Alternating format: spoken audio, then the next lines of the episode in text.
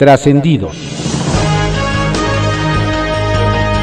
Continuamos con la audiosíntesis informativa de Adrián Ojeda Román, correspondiente a hoy, viernes 9 de abril de 2021. Demos lectura a algunos trascendidos que se publican en periódicos de circulación nacional. Templo Mayor, por Fray Bartolomé, que se publica en el periódico Reforma. La supuesta reforma para eliminar el outsourcing amenaza con ahogar al gobierno en su propia tramitadera. Para empezar, en la Cámara de Diputados no han podido aprobar el histórico acuerdo porque una cosa son las ocurrencias presidenciales y otra muy distinta, tener que darle forma legislativa.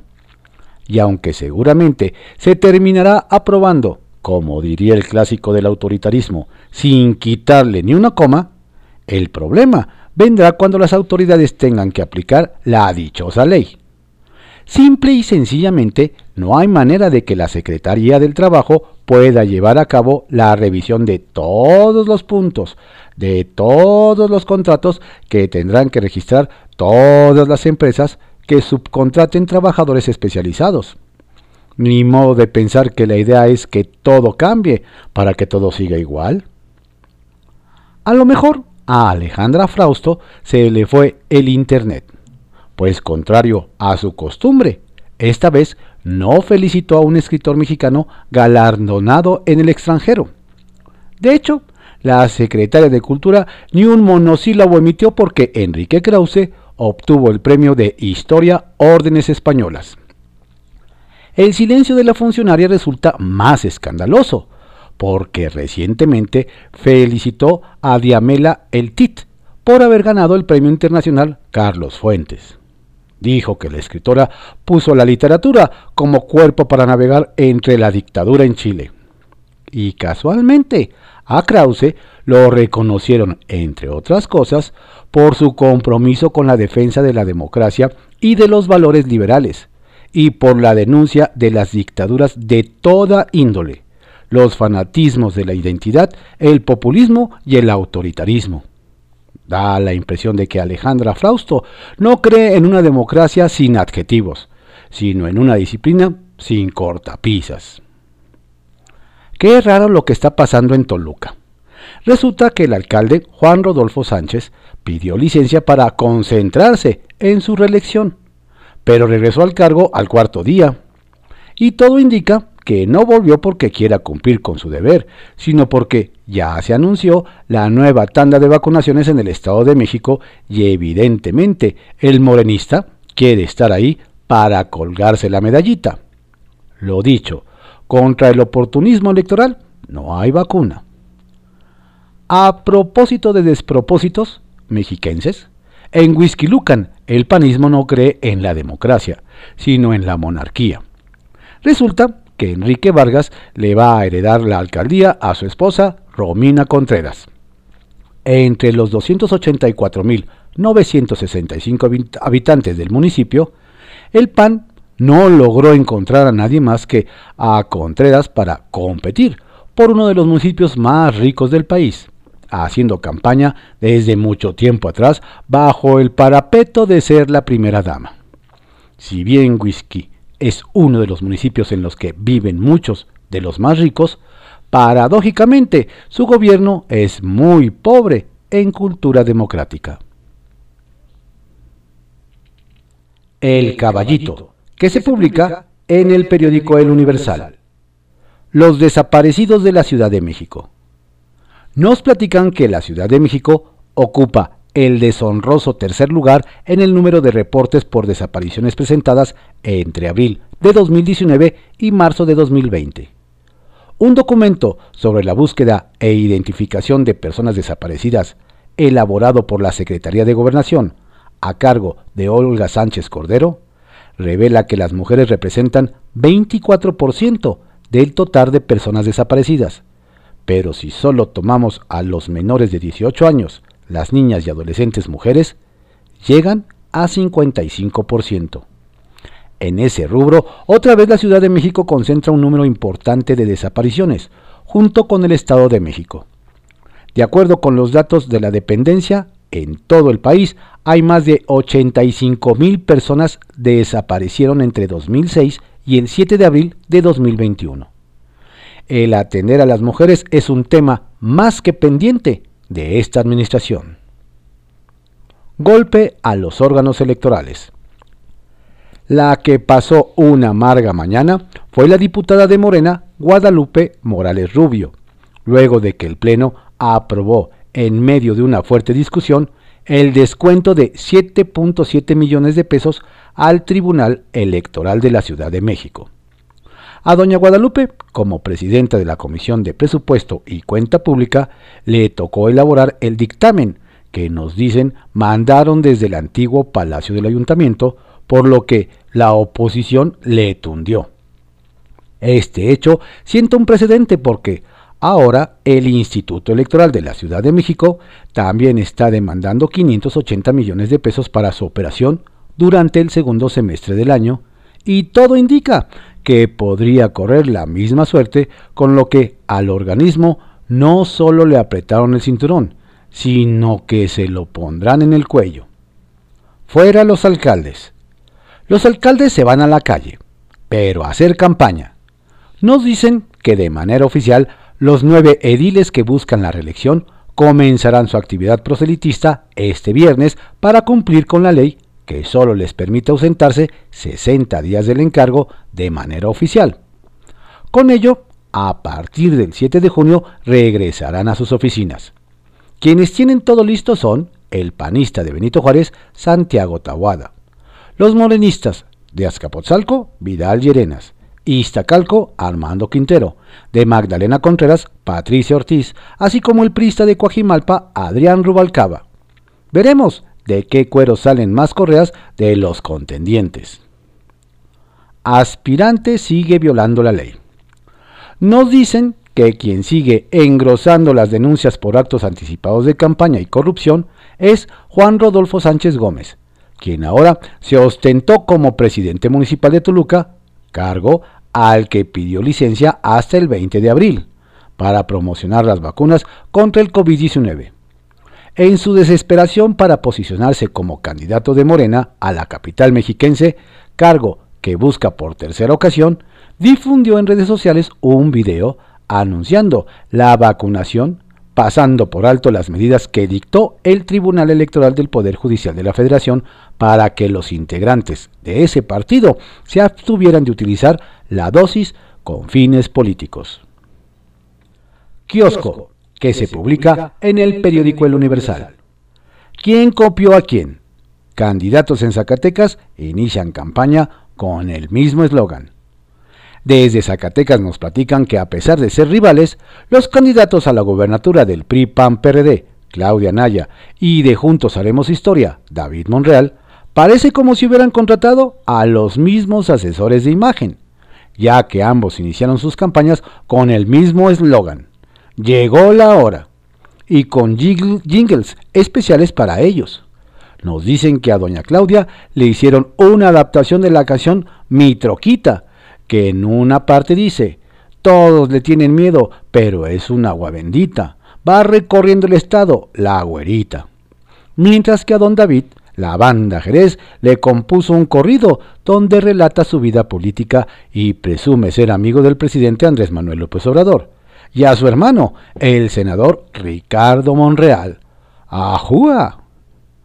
Sigue tensión entre candidatos. Quienes se quedaron con la ceja levantada en Sinaloa, nos cuentan, son los militantes de Morena, pues las diferencias entre el candidato a gobernador, Rubén Rocha Moya, y el alcalde de Culiacán con licencia, que busca la reelección, Jesús Estrada Ferreiro, cada vez son más evidentes nos relatan que hace unos días, en los primeros eventos de campaña, ambos estuvieron en un escenario y lo que menos guardaron fueron las formas para hacerse reclamos mutuos.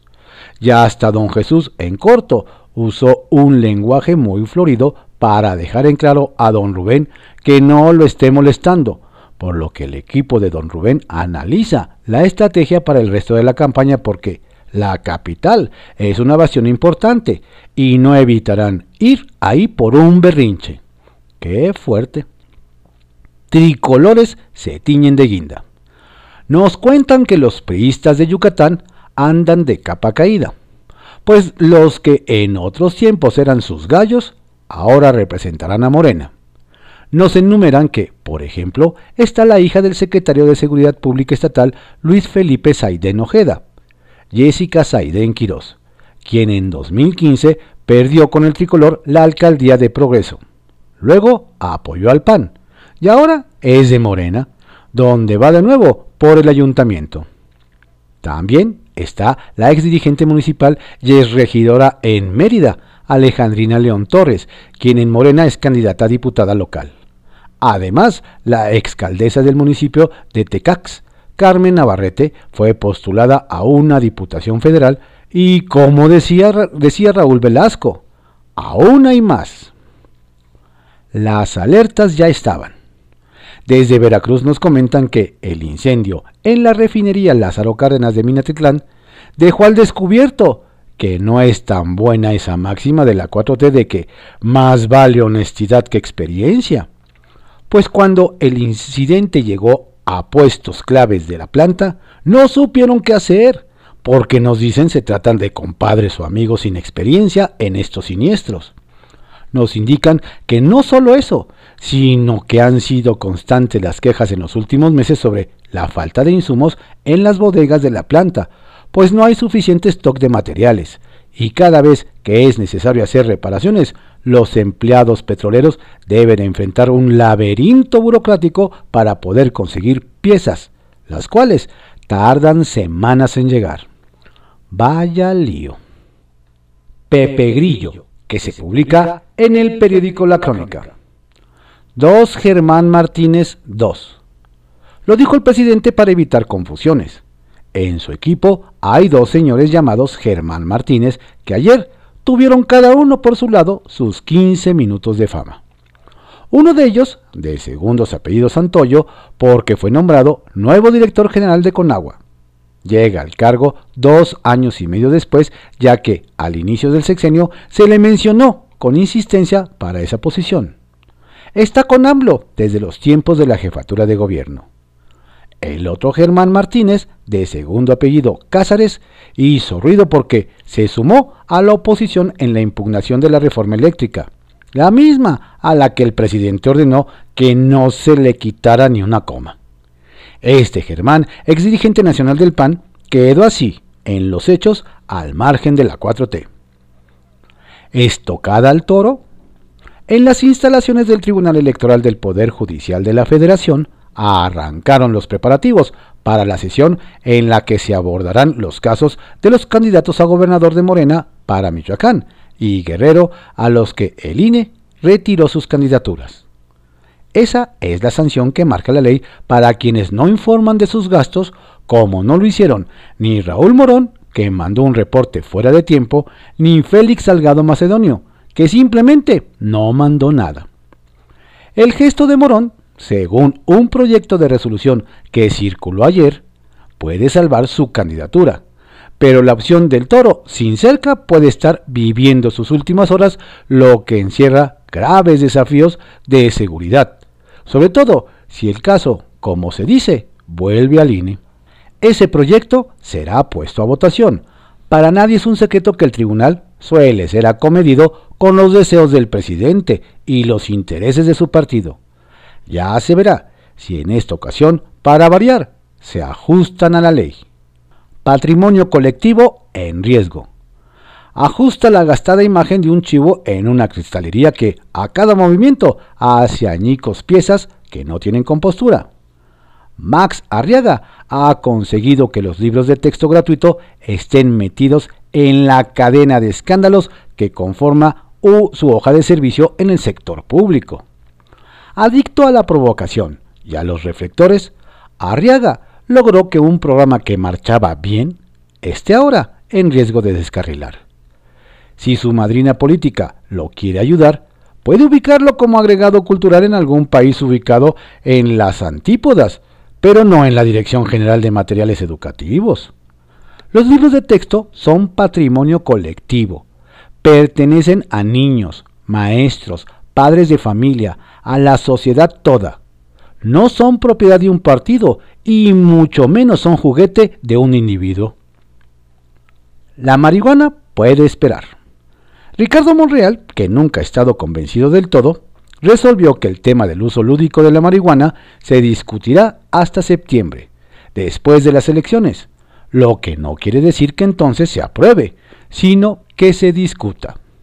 Monreal tiene un peso específico en la Cámara Alta y sus colegas, la mayoría de ellos, lo secundaron. A muchos no les gustaron los cambios que se hicieron en San Lázaro al documento original. Los actuales diputados perdieron su oportunidad porque en septiembre habrá baraja nueva.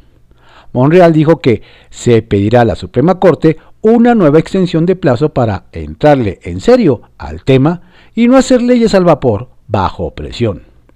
Lo que quiere el Zacatecano es que el nuevo esquema disminuya la criminalidad y elimine el prohibicionismo.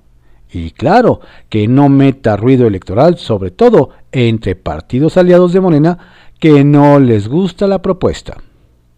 Sacapuntas, que se publica en el Heraldo de México. En Ascuas.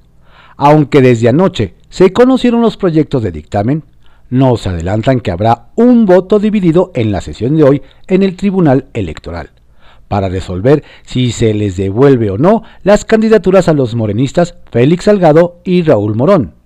Solo hay dos opciones, la vía jurídica o la política. Falta ver por cuál se desencantan los magistrados. Protección a candidatos. Nos adelantan que este viernes en la mañanera la secretaria de Seguridad, Rosa Isela Rodríguez, será quien lleve la voz cantante, pues actualizará la información respecto a la protección que se les está dando a los candidatos en la actual elección, por lo que habrá nueva e interesante información. Enojo en Morena. Molestos por el reparto de candidaturas a diversos cargos de representación popular, representantes de la Comisión de Fundadores y militantes de Morena amenazan con tomar todas las sedes del partido a nivel nacional. Su representante Juan Cázares aseguró que ya tienen tomada la sede nacional y oficinas en 14 entidades del país y van por las 32. Piedras en el camino. La Cámara de Diputados puso la piedra en el camino para tener a tiempo la ley referente a la regulación del cannabis, pues la regresó al Senado con cambios fuera de lo dispuesto por la Corte. Esto lleva a la Cámara Alta a pedir una prórroga que permita una extenuante revisión a un proyecto de ley que había salido del Senado con un acuerdo entre grupos parlamentarios. Pendiente. Nos dicen que en San Lázaro tampoco hubo acuerdo esta semana para avanzar en el tema de la subcontratación, outsourcing. La sesión de comisiones quedó aplazada hasta la próxima semana para que se puedan hacer adecuaciones a varias leyes, ya que el acuerdo que surgió del Palacio Nacional así lo amerita. La Gran Carpa, que se publica en el periódico El Economista. Equilibrista. Aunque cada vez en el legislativo las agendas se van llenando de temas y pendientes por resolver, la Junta de Coordinación Política de la Cámara de Diputados no ha dejado de lado el tema de los errores en la cuantificación del costo de la cancelación del aeropuerto de Texcoco. Y la próxima semana estaría discutiendo la solicitud del grupo parlamentario del Partido del Trabajo, quien propone remover al titular de la Auditoría Superior de la Federación, David Colmenares, luego del traspié reconocido por el propio organismo de control. Falta ver si procede la petición y si dos de cada tres legisladores le dan respaldo al PT. Escapista.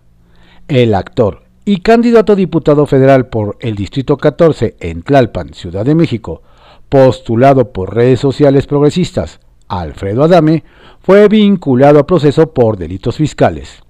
No obstante, afrontará su proceso en libertad.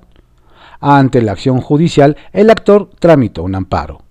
Recientemente Adame entró en el ojo del huracán debido a la polémica que se armó tras la difusión de audios en los que se le escucha decir que se quedará con dinero proveniente de las campañas. Carrusel. Durante el diálogo Coordinación y Alineación Estratégica de los Objetivos de FOPREL, la presidenta de la mesa directiva de la Cámara de Diputados, Dulce María Sauri Riancho, afirmó que la región de Centroamérica y el Caribe presenta históricamente múltiples desafíos y que además ha sido especialmente golpeada por los efectos del COVID. La legisladora explicó que el propósito esencial de la reunión es intercambiar experiencias y conocimientos para contribuir al logro de los objetivos al fortalecimiento y desarrollo de la región. Confidencial, que se publica en el periódico El Financiero. Cierran puerta trasera a ley anti-outsourcing. Molestos se mostraron ayer diputados de PAN, PRI y PRD, y hasta algunos de Morena y PT, porque sin conocer siquiera los acuerdos totales alcanzados en Palacio Nacional, dijeron, la Comisión del Trabajo, que preside el PES, buscaba convocar ayer jueves para aprobar el dictamen de la nueva ley contra el outsourcing, sin conocer su contenido. Dado que está considerado que se apruebe junto con la Comisión de Hacienda, que preside el PAN, su presidenta, la diputada Patricia Terrazas, recriminó los apuros y la falta de conocimiento del dictamen. Diversos legisladores consultados lamentaron que, como es un tema en el que hay grandes acuerdos y consensos, no debe ensuciarse el proceso, ni llevarlo por la puerta trasera. La reunión se pospuso tentativamente para el próximo lunes o martes, nos dicen. Germán, la oveja descarriada. Cada vez hay más señales de que Germán Martínez es el Muñoz Ledo del Senado, así como el octogenario diputado morenista, el senador michoacano, un día sí y el otro también, sale a posicionar en sentido contrario de lo que dicta la línea de su morena bancada, y por ende de la voluntad del inquilino de Palacio. La más reciente de don Germán, ex líder nacional panista, fue ayer, cuando firmó el recurso de inconstitucionalidad que legisladores interpusieron ante la Corte contra la reforma eléctrica que impulsó el presidente y aprobó la 4T en el Congreso. Menos mal que ahora no está en juego la reelección en la Cámara Alta, pues de ser el caso, seguro, a él le negarían la candidatura. Eliodoro vuelve por sus fueros. Gran sorpresa causó ayer el nombramiento que hizo el gobernador de Oaxaca de Eliodoro Díaz Díaz Escárcega como secretario de Seguridad Pública. Esto dado el cese de Raúl Salcedo tras una semana de paro de labores de la Policía Estatal. Parece que el gobernador Alejandro Murat optó por la mano dura y eligió a un viejo lobo de mar, pues entre otros cargos, Eliodoro fue titular de seguridad del cuestionado mandatario Ulises Ruiz. Díaz Escárcega se hizo célebre en los tiempos del conflicto con la APO, precisamente por su mano dura. MeToo laboral en el Congreso de la Ciudad de México. Donde las cosas están que arden es en el Congreso de la Ciudad de México. Ahí se está forjando un MeToo, pero laboral. Y es que siguen saliendo denuncias contra Cristian Daza Rivera Melo, quien se ostenta como director de comunicación social aunque en realidad es encargado del despacho. Mujeres lo acusan de violencia, acoso, hostigamiento y abuso laboral, denuncias de las cuales hasta ahora se ha burlado el funcionario y aduce que tiene el apoyo incondicional de Marta Ávila Ventura, coordinadora de la bancada de Morena. Por lo pronto la legisladora tiene ya conocimiento de los señalamientos contra Rivera Melo. El tiempo dirá si éste tenía la razón de que cuenta con un manto protector. Plazo adicional a la ley sobre cannabis. Sobre los intereses económicos que existen en el tema de la regulación del cannabis, el Senado de la República no puede legislar bajo presión, señaló el coordinador de la mayoría, Ricardo Monreal Ávila y señaló que ante las inconsistencias con las que la Cámara de Diputados regresó la minuta al Senado, se requiere aún de mucho trabajo y mucho consenso para que la ley satisfaga los objetivos requeridos. Por ello existe la posibilidad de solicitar a la Corte un plazo para culminar el proceso legislativo. La Corte puede concederlo o no.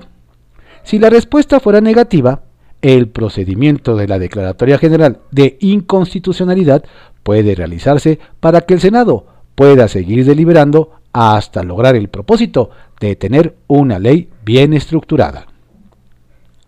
Redes de Poder, que se publica en el periódico Reporte Índigo.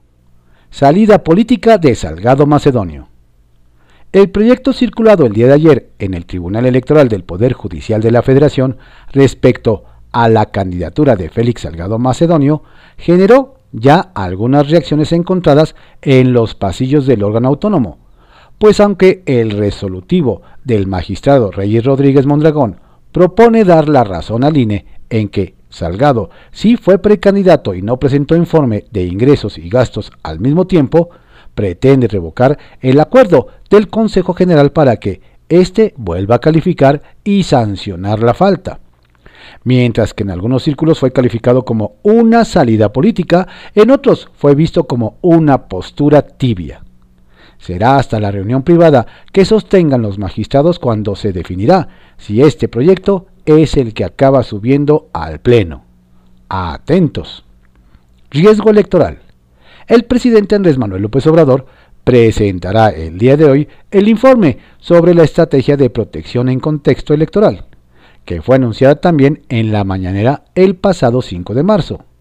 Aunque el propio mandatario dijo el pasado 5 de abril que en el arranque de las campañas federales no se habían presentado incidentes graves ni violentos, reportes de prensa y consultoras independientes advierten que en el actual proceso electoral se han registrado más de 260 agresiones a políticos, con al menos 65 víctimas mortales entre ellas 20 aspirantes a algún cargo en los comicios del 6 de junio.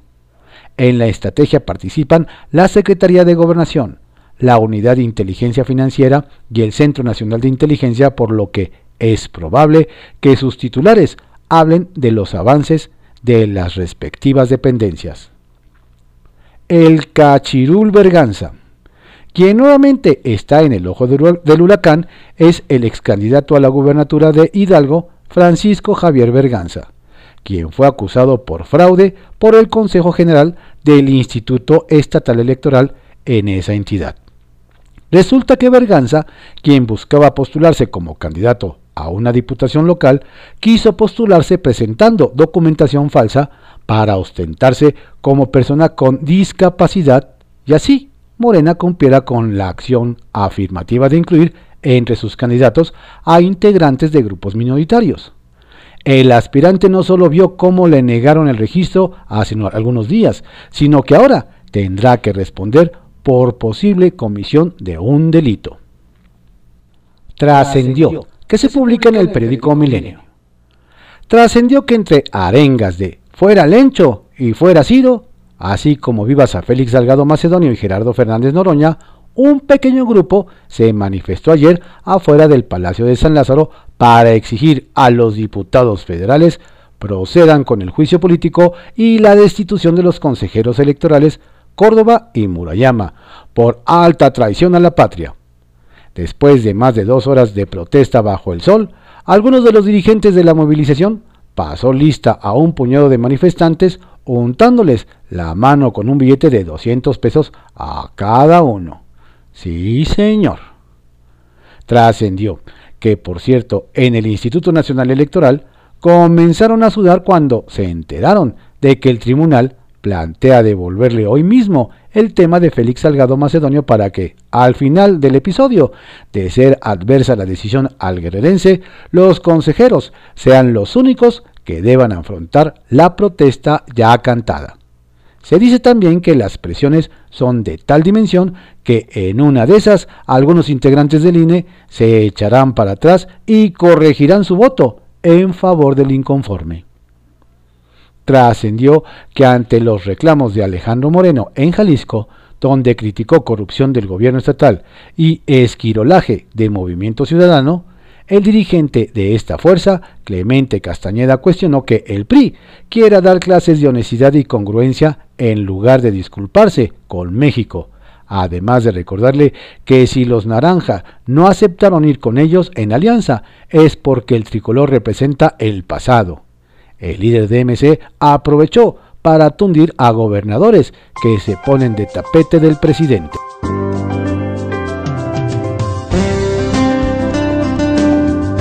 Estos fueron algunos trascendidos que se publican en periódicos de circulación nacional en la audiosíntesis informativa de Adrián Ojeda Román, correspondiente a hoy, viernes 9 de abril de 2021. Tenga usted un excelente día, un estupendo fin de semana.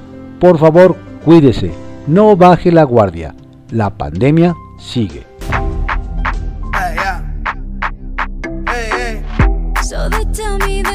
looking for a girl like me. So they tell me that you're looking for a girl like me. You're looking for a girl like me. La, la, latinas. Hey, I want a girl like Shakira. Hey, esa latina tan rica. I wanna find me a chica que sepa vivir y que viva la vida. I need a bien bonita, elegante señorita.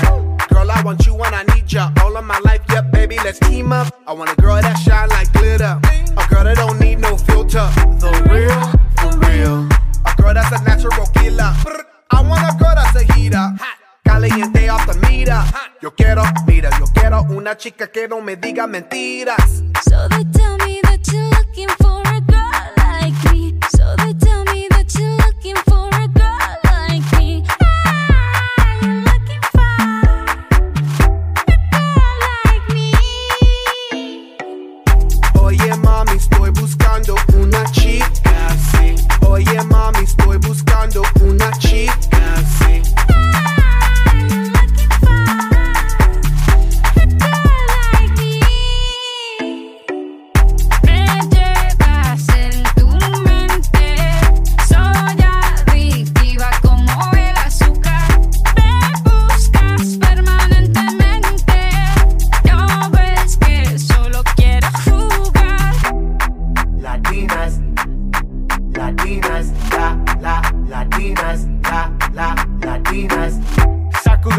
Shocky.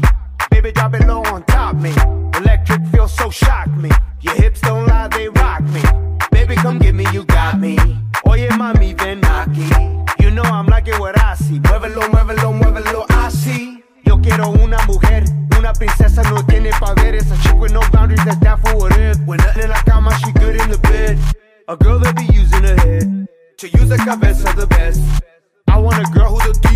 quiero otra, así eso es.